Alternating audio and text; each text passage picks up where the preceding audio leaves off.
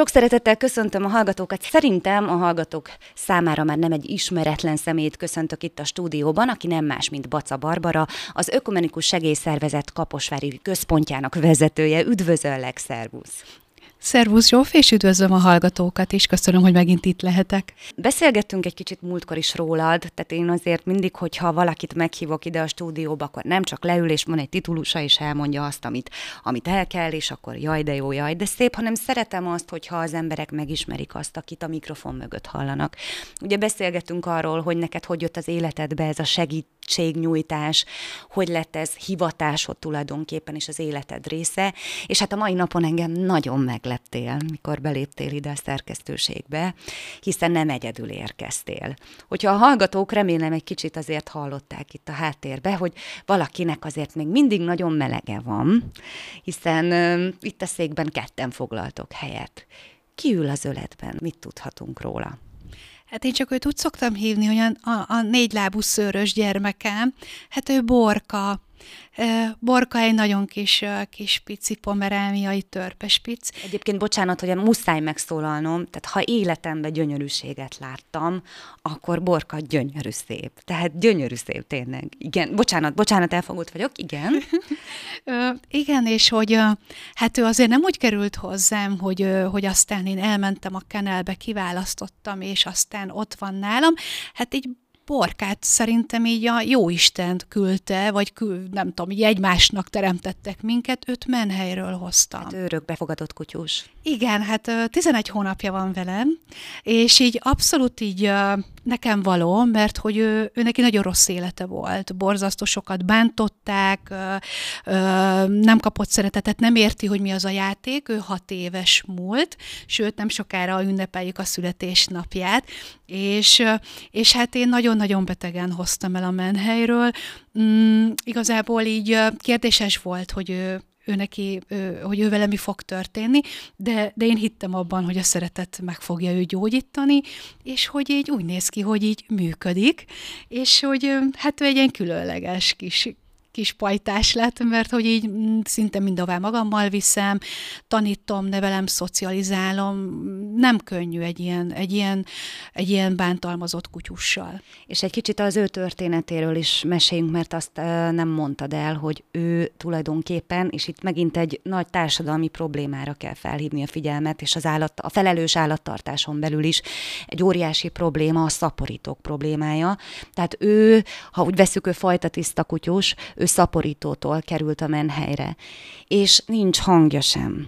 Ezt azért meséljük el. Én nem arról van szó, hogy nyilván itt most gyászba boruljunk, de azt gondolom, hogy fontos erről beszélni, és én szeretném, hogyha a hallgatók ezt a történetet meghallgatnák, hogy miért nincsen Borkának hangja. Igen, én is így a Menhelyről, ami információt, meg hát nyilván az ott az ember így kiokosodott, hogy igen, sajnos még működik az a történet, hogy a kutyusokat meg kell némítani. Vannak olyan országok, ahol ez legális, de én azt gondolom, amíg Magyarországon ez nem legális, ne csináljuk. Tényleg semmiféle hangja nincs. Valószínűleg ez azért történik, hogy ha sírnak, ne hallják. Ugye, amikor illegálisan vannak szaporítva, semmiféle papírengedély nincs, akkor ezt nagyon jól el tudják titkolni, mert hogy nulla hangjuk van a kicsik, vagy a kiskutyáknak, és akkor ezt így büntetlenül meg lehet úszni, ezt a történetet. Nagyon nehéz vele egyébként, mert hogy így még fokozatosabban kell rá figyelni. Nyilván ő egy sérült kutya, tele szeparációs szorongás, sokkal, mindentől fél, nem érti a világot, azért 6 év az ő életéből, ez nagyon-nagyon sok idő.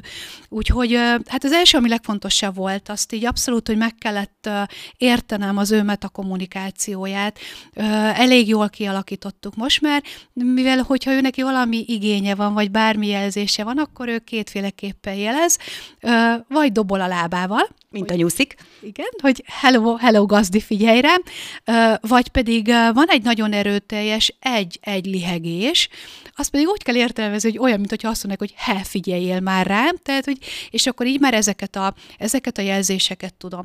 A másik, ami nagyon-nagyon nehéz volt, és így furcsa is talán, de hogy így igazából így gyógypedagógusként találkoztam olyan gyermekekkel, akik szintén rossz körülmények között, vagy nem kapták meg azt a családból azt a szeretetet, amire szükség van, és ugye ezek a gyerekek baromi nehezen tudják értelmezni a szeretetet. Na most én Borkán ugyanezt láttam. Nem értette, hogy mi ez a simogatás. Hogy ő meg az egész teste megfeszült, nagyon nehezen tudtam az ölembe venni.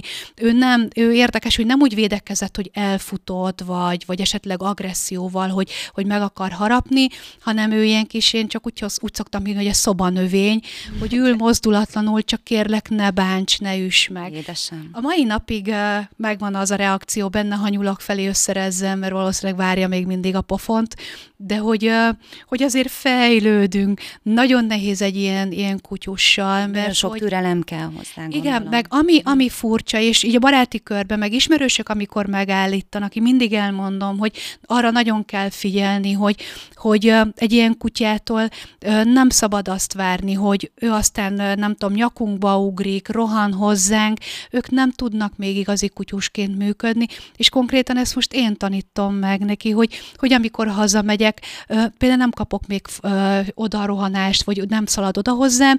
Annyit elértem a 11 hónap alatt, hogy ha szólok neki, már farkcsóva az van. Úgyhogy elborzsoltam egy könycseppet, vagy például, ha többször volt nyilván vihar, de hogy az első odabújás, ezt nagyon feljegyeztem, ez július 21-én történt, hogy a bizalmat kell nála elérnem, hogy értse azt, hogy én szeretem, hogy én nem bántom őt. Úgyhogy egyelőre még szeretetet én adok neki.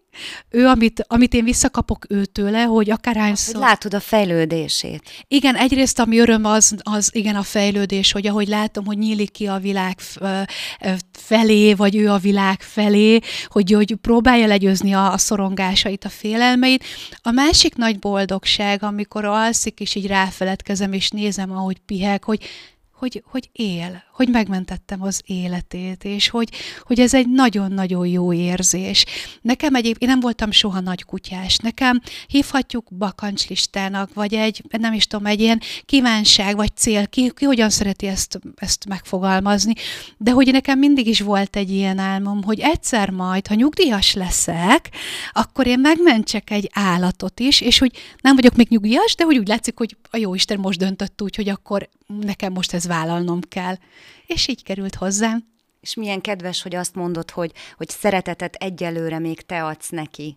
Viszont ugye beszéltünk arról, meg hát kivel mással lehetne erről jobban beszélni, mint veled, hogy adni néha nagyobb öröm, mint kapni, és te ezt nagyon jól tudod. Tehát ez mozgatja az életedet is, ez a hivatásod, ez a munkád, ez a mindennapjaidat kiteszi, de az, hogy ez a kiskutya azzal, hogy él és hogy megmentheted, iszonyatos örömet tud úgy szintén adni. A másik csodálatos dolog egyébként, hogy a kutyák sokkal jobban reagálnak, gyorsabban reagálnak. Azért talán, mert ösztönlények, túl lesz ő is ezeken a dolgokon. Így érzed te is, hogy még a fejlődés még javában tart? Nem tagadás, hogy vannak mélypontok nálam is, hogy elkeseredem, hogy nem úgy működik, hogy miért nem örül, hogy vettem játékokat, nem tud játszani, és hogy vagy például igen, hogy amikor így azt látom, hogy más kutyák így boldogan sétálnak, úgy, hogy a farkuk az égnek áll, hogy nálunk ez még nem történik meg. De ugyanakkor úgy azért persze látom, hogy ha hívom, bízik most már bennem, hogy nem lesz baj. Én őt a jutifalattal nem tudom motiválni, nem is érti, hogy mi az, ő nem egy falán kutya, lehet, hogy nem voltak túletedve, vagy nem kapta ezt meg, és hogy határozottan állíthatom, hogy amikor tanítom, ha sétálunk akár, és hogy állj, mehetsz, nem tudom, gyere ide, hogy az ölelés, hogy felveszem, megszeretgetem, nagyon megdicsérem, gratulálok neki, és most lehet, hogy így... Nem, tényleg, hogy a kommunikáció, mert láttam, ahogy beszélsz hozzá, meg itt beszélgettünk itt az interjú előtt, és látszik a szemébe, hogy tudja, hogy róla beszélünk, tehát ő egy nagyon okos kiskutya egyébként, de az, hogy nem jutalomfalattal jutalmazott, hanem ő a szeretetedet veszi jutalomnak, az ölelésedet, a sokkal értékesebb dolog szerintem. Igen, levittem magammal, vagy ahogy vittem majd időbe magammal tényleg ezeket a kis jutifalatokat, és hogy így rám nézett, és nem is értettem, és ezen mit kell kezdeni, mit akarsz, ezzel ledd meg te. De hogy így örül, én azt látom, amikor így megdicsérem, felemelem, megsimizom, a lábával, így mintha kezet fognánk, hogy gratulálok neki, hogy igen, nagyon ügyes vagy, és ezt megint megcsináltad. Na ilyenkor azért látom az eredményt, hogy fejlődik. Akik hozzáértők, nagyon sok mindenkivel beszéltem, kutyatrénerekkel, kiképzőkkel, állatorvossal, és mindenki azt mondta, hogy legalább másfél év, amire elérjük azt a szintet, hogy ő maximálisan meg fog bennem bízni. Azért 6 év nagyon sok idő egy kutyus életében is, amit én teljesen elzárva töltött az az idő, vagy esetleg nem kapott szeretetet, és azért ezt legyőzni 11 hónap alatt nem lehet. Ezt nyilván én ezt elfogadom. De nagyon szép eredmény így is. Igen, én azt gondolom, hogy abszolút igen, és hogy hát viszem magammal mindenhova. Az Ökumenikus Segélyszervezet intézményei állatbarátok, nyilván nálunk is van egy szabályzat, hogy kell viselkedni a kutyusnak, hát ő ezt abszolút megüti, mert nem rohangál, nem ugat, sajnos, de hogy ő szépen elfekszik, és hogy abszolút ez is egy ilyen szocializáció, hogy lássa, hogy az emberek jók. Uh-huh. Nem mindenki olyan, ahol ő nevelkedett, vagy amiben ő élt, és hogy mindig ezt is magyarázom neki, hogy ne félj, ha megsimogatnak, nem bántanak, tehát hogy vannak jó emberek, vannak szerető emberek a földön, sőt, én azért mindig hiszem, hogy mi azért még többen vagyunk, és hogy ezt, igen, mintha ezt ő értené is, és hogy egyre inkább hagyja magát megsimizni idegeneknek is. És ami nagyon fontos, hogy nagyon jót tesz a kollégáimnak is, és hogy így... Meg nekem is. Nekem nagyon kellemes délutánom lesz már, igen. Igen, mert hogy én azt gondolom, hogy az emberek előbb is egy nagyon pici, nagyon kedves arcú kiskutya, bár nem így nézett ki, azért hozzáteszem, amikor elhoztam a menhelyről, hát nagyon csapzott volt, nagyon piszkos volt, nagyon rossz szaga volt, és ez a tipikus mese, hogy a rút kiskacsából lett egy gyönyörű, szép hattyú, és hogy abszolút az embereket megérinti. Érdekes az is, hogyha elmegyünk bárhová, az emberek a szemében azért még látják a fájdalmat. Aki egy kicsit így hozzáértő vagy kutyás, de például az idős emberek nagyon-nagyon aranyosak, idős nénik, bácsik, és hogy ők azonnal, hogy ő valami fájdalmat cipel, és hogy megérinti az embereket. A legfontosabb üzenete szerintem ennek a beszélgetésnek, hogy azért persze mindenki szeretne, álmodik mondjuk egy X-fajta kutyáról, szép, fajta tiszta kutyát, de ha megmentünk egy életet, egy ilyen gyönyörű életet, nem látják a hallgatók, én annyira sajnálom, mert itt ül velem szembe ez a kis csoda, kis angyalka. A legfontosabb az, hogy talán első körben menjünk el a menhelyre, nézzünk körül, mit szólsz hozzá? Jó üzenet ez? Én azt gondolom, hogy abszolút annyi, amikor én ott voltam, én szégyellem, vagy nem tudom, de hogy én előtte nem jártam menhelyen, és tényleg, hogy én nem is terveztem, hogy kutyusom lett, de hogy így, amikor én láttam azokat a pici lelkeket, hát úgy az embernek a szív, hogy összeszorul, mert hogy így nyilván aki bátra, vagy nem kapott olyan sok rosszat, mint Borka, de hogy így én mindenkinek azt láttam a szemében, és legyen cica vagy kutyus, hogy engem vigyél haza, kérlek, és hogy így, hát így igen, az ember úgy megkönnyeztem, mert úgy szívem szerint, hogy mindenkit úgy magamhoz öleltem volna, hogy élő lények, és hogy én azt gondolom, hogy őket is szeretni kell. Nagyon fontos, hogy felelősséggel legyünk irántuk is, és nagyon fontos azt gondolom, hogy már a gyerekeket is nagyon korán el kell ebbe az irányba kezdeni, terelgetni, hogy nagyon fontos a felelős állattartás, és hogy az legyen a szemünk előtt, hogy ők élő lények, dobog a szívük, van lelkük, tudnak érezni, rengeteg szeretetet tudnak adni, és hogy ezt mind-mind figyelembe kell venni, én azt gondolom, és hogy jó érzés, hogyha egy ilyen sorsú, mindegy, igen, egy olyan sorsú állat, akinek ezt a 6 évet így kínok között kellett szenvednie, és ugye ő szaporító, tehát ő neki babákat kellett. Igen. Sajnos, hogy így mondjam, csinálni, tehát ez fizikálisan is megvisel egy állatot, meg ugye lelkileg is.